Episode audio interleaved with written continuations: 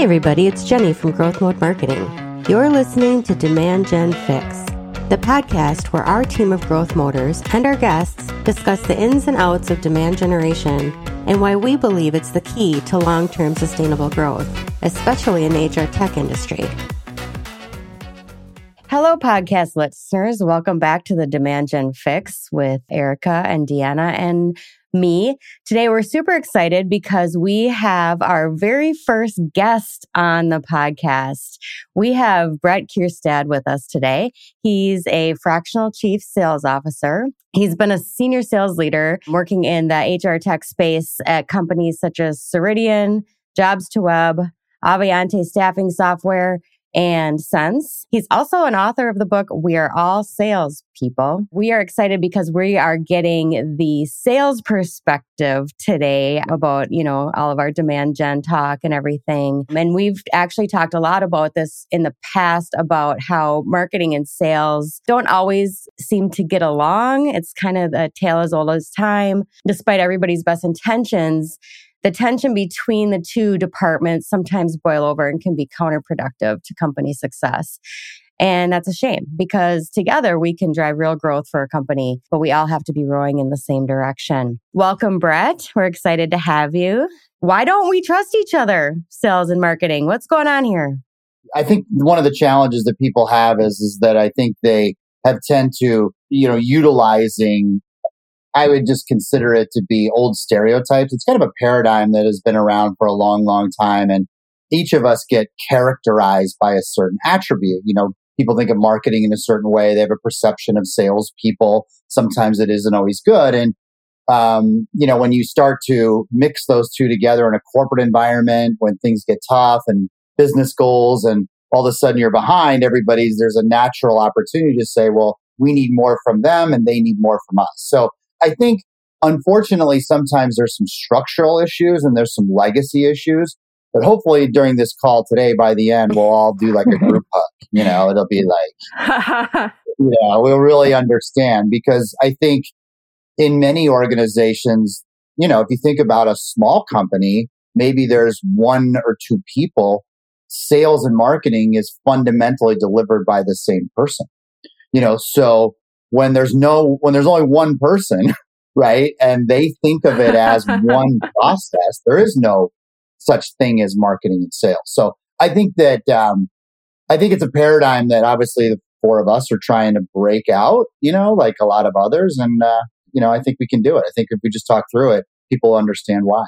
Yeah. You know, I think one of the challenges at the end of the day, we're all, we all care about the success of the company. It feels like we should naturally be aligned but it happens at companies where there's a lot of tension between the two teams. And I think that can happen because oftentimes we're actually measured on different things that kind of conflict with each other. Haven't been on the marketing side for 20 plus years. I can tell you a lot of times it's okay, tell me how you're spending every dollar in marketing and how it ties back to sales. And we feel like we have to prove ourselves in a way that many departments in the company don't have to. I mean, and I'm not saying sales doesn't have to prove themselves. They absolutely do too. You know, it's, it's two very important teams in making a company's growth projections.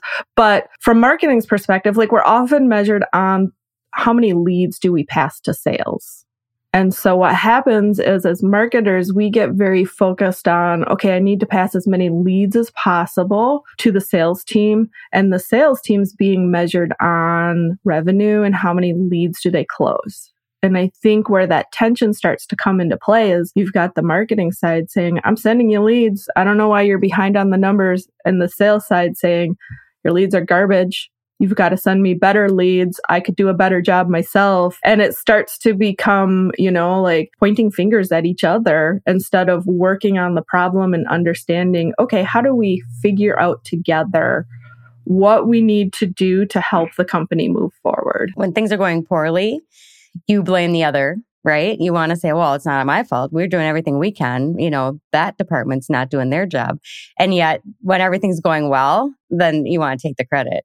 it's like, yeah, yeah.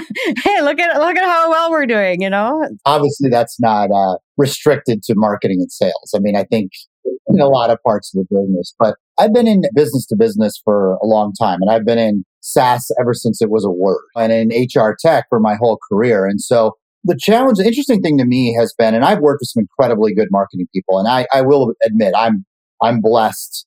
You guys probably know a lot of them here, but I've been blessed to work with some really good marketing people.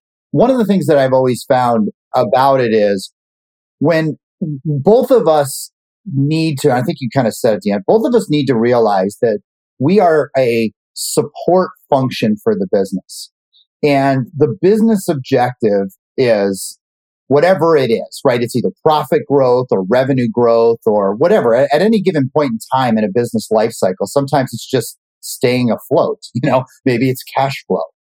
And the challenge that I've seen is, is that sometimes whether you're sales or marketing, often we get disconnected from the business results that are required.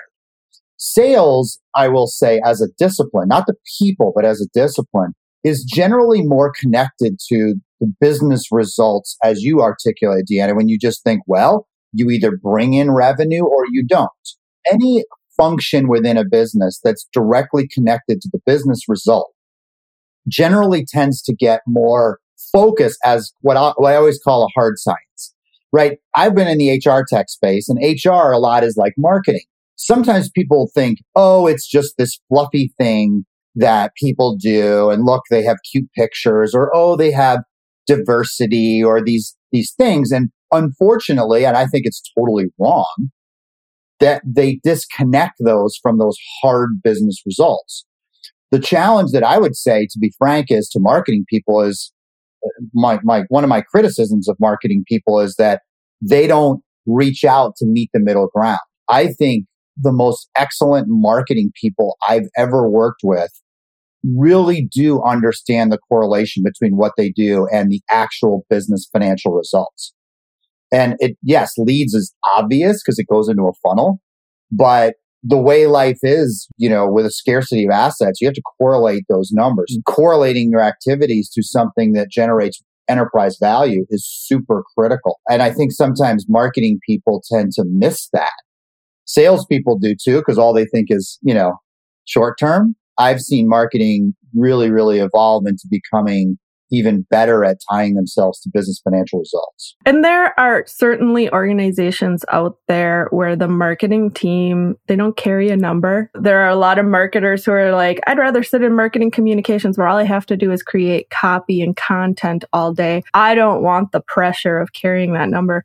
And I feel like as a marketing leader, quite frankly, if you're not willing to help hold that bag and look at everything you're doing and how am I helping drive revenue and growth for this organization, you're not a marketing leader. So there are definitely different types of marketers out there and there are different ways that companies manage their marketing departments. I mean, you you come into a company and they don't have those expectations. The easy thing to do from a marketer side is to to roll with it, right? Like I don't have to worry about the pressures. But what happens is when the company has to make budget cuts, uh, we see this happen all the time. One of the first places they look is marketing.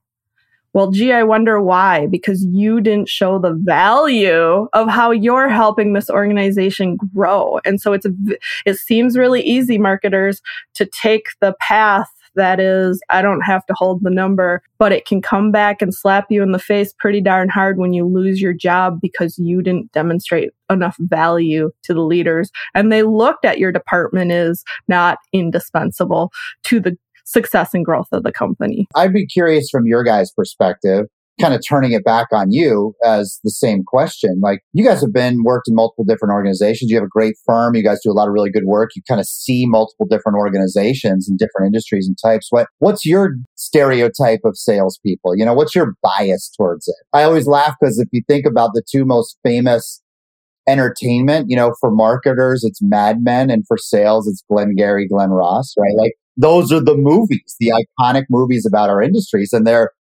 terribly typecast what we don't want to be.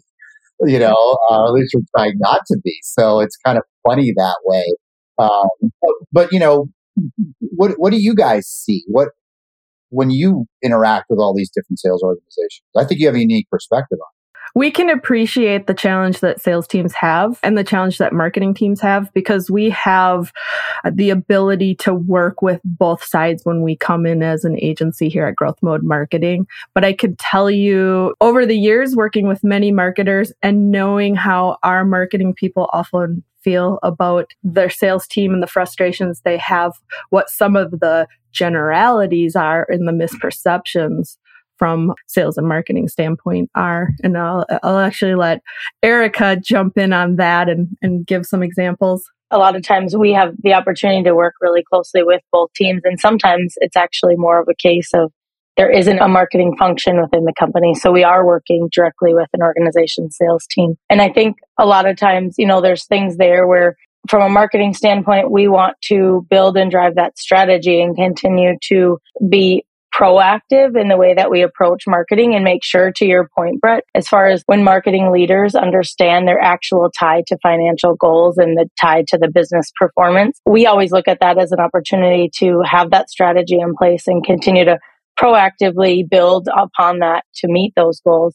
Whereas a lot of times i think as marketers where we struggle be back and forth between sales and marketing is what marketing does ends up to be such reactive activities because of what, you know, the pressure, the, the ask that we're getting from sales, I think a lot of times is something that we struggle with. I've had this experience in the past within, you know, the client, the corporate side as well. But a lot of times your marketing activities become reactive the more that sales is pushing back and asking for, you know, we need this tool now or if you can't create this kind of content, we're going to create this kind of content. And, you know, making sure not those, all of those types of activities don't necessarily align. I think sometimes that's the perspective that we get. And I can just kind of jump in here as a designer. You know, I feel like sometimes we do a lot of, you know, we're creating content, we're doing a lot of work behind the scenes we want sales to use. And I feel like sometimes they just like poo poo it. You know, they're like, no, that's not, you know, they, they don't appreciate what we're doing. And so we don't necessarily feel like they, you know, they're not on board.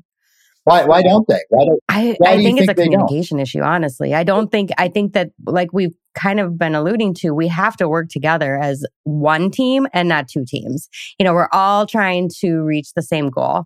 So we need to explain to them why we're doing what we're doing, how these tools work, you know, give them clear communication on, you know, and get them on board, I guess. You know, we almost, we have to be salespeople to the sales team and talk to them about why we're doing what we're doing. We do have a strategy. There's a reason behind all of this. Just give it a shot. we think it'll work.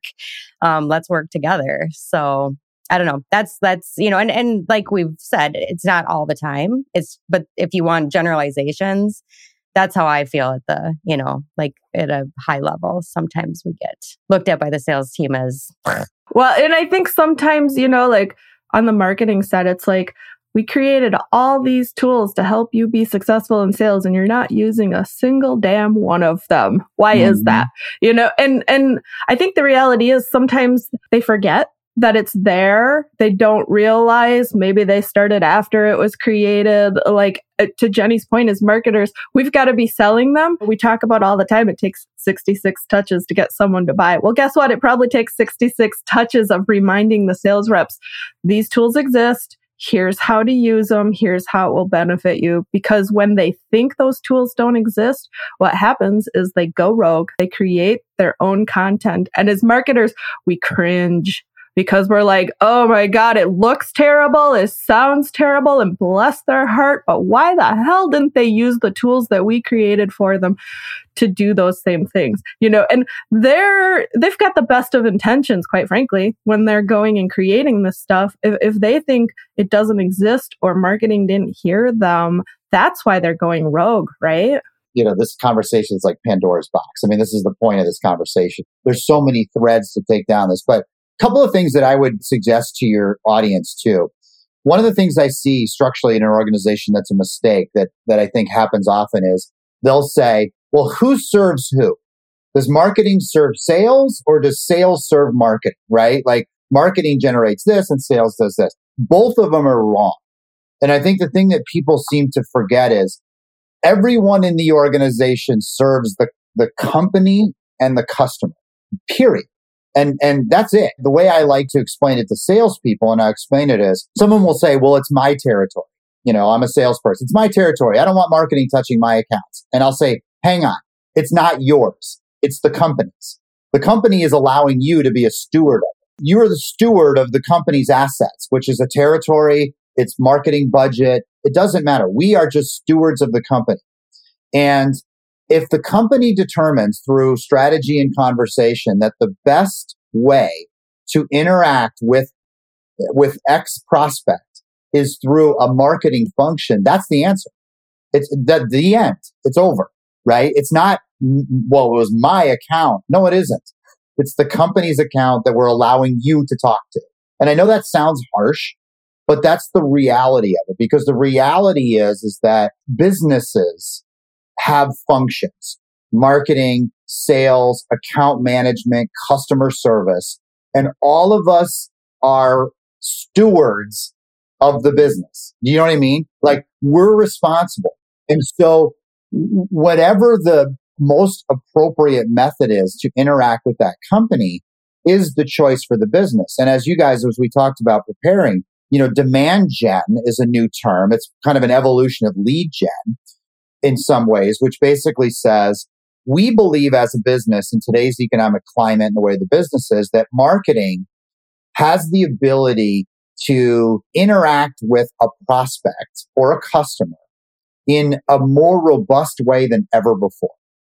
And sales has to realize that because of the internet, because of customer behavior, because of all of these things, the customer, before they ever get to us, is in a different state of mind. And it's natural that marketing would play a bigger role in that process.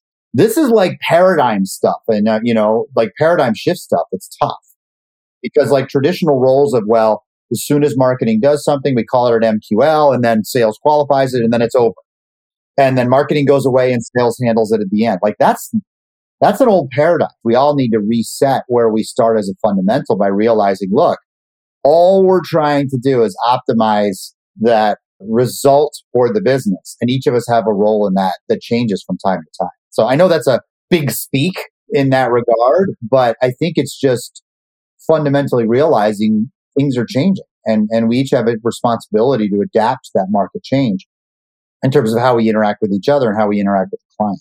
You make a good point, Brett, that there's a lot of opportunity there for for us as marketers too to educate the sales team in ways that they understand that we're not competing against who's communicating best with this prospect. It's marketing has ways of communicating, engaging with, and keeping those prospects, you know, keeping your brand top of mind while sales can still be having conversations and doing things like that. I think you said something along the lines of, well, those are my accounts or, you know, I own this account or I own this customer or whatever. And I've had this conversation with sales teams in the past where that's exactly it. It's like, no, that's mine. That they're our customer. Don't marketing can't touch them. Don't you dare do anything with those accounts. And it's, you know, it's a matter of, well, there's some distrust in that case. Then it's like, we're not, you know, you have to trust that what marketing is doing. But I think that brings up a good point as far as we have an opportunity as marketers to really work and educate the sales teams on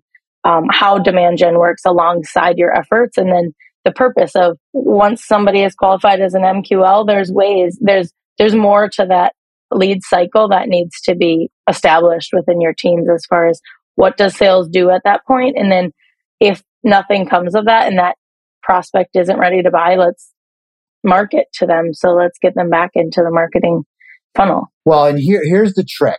This is where I think sales and marketing get out of sync. Fundamentally, they get out of sync. I always look at bets. I talk about this in my book because we're all selling all the time, right? Everybody's selling. We're selling to each other. We're selling content. We're selling ideas. We're selling to our customers. We're, we're reinforcing why they should be with us. What happens is, is that we, I think we lose track of what is the ultimate outcome that we're looking for. So what I mean by that is everything that you guys create as marketing and everything we do as sales people creates some outcome, right? Either, oh, this was great, or oh, I bought, or oh, I just remember the name, or oh, I went to a trade show, or oh, I joined a webinar, or oh, I bought a product, right? Whatever we're doing, we have a desired outcome in mind. And I think what happens is, is that that's where we get misaligned between marketing and sales. Mm-hmm.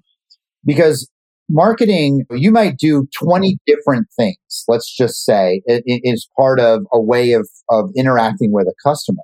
And maybe only one of them had a real intent of the outcome being that you wanted them to actually buy the product. It may not be that mm-hmm. extreme, but you know my point.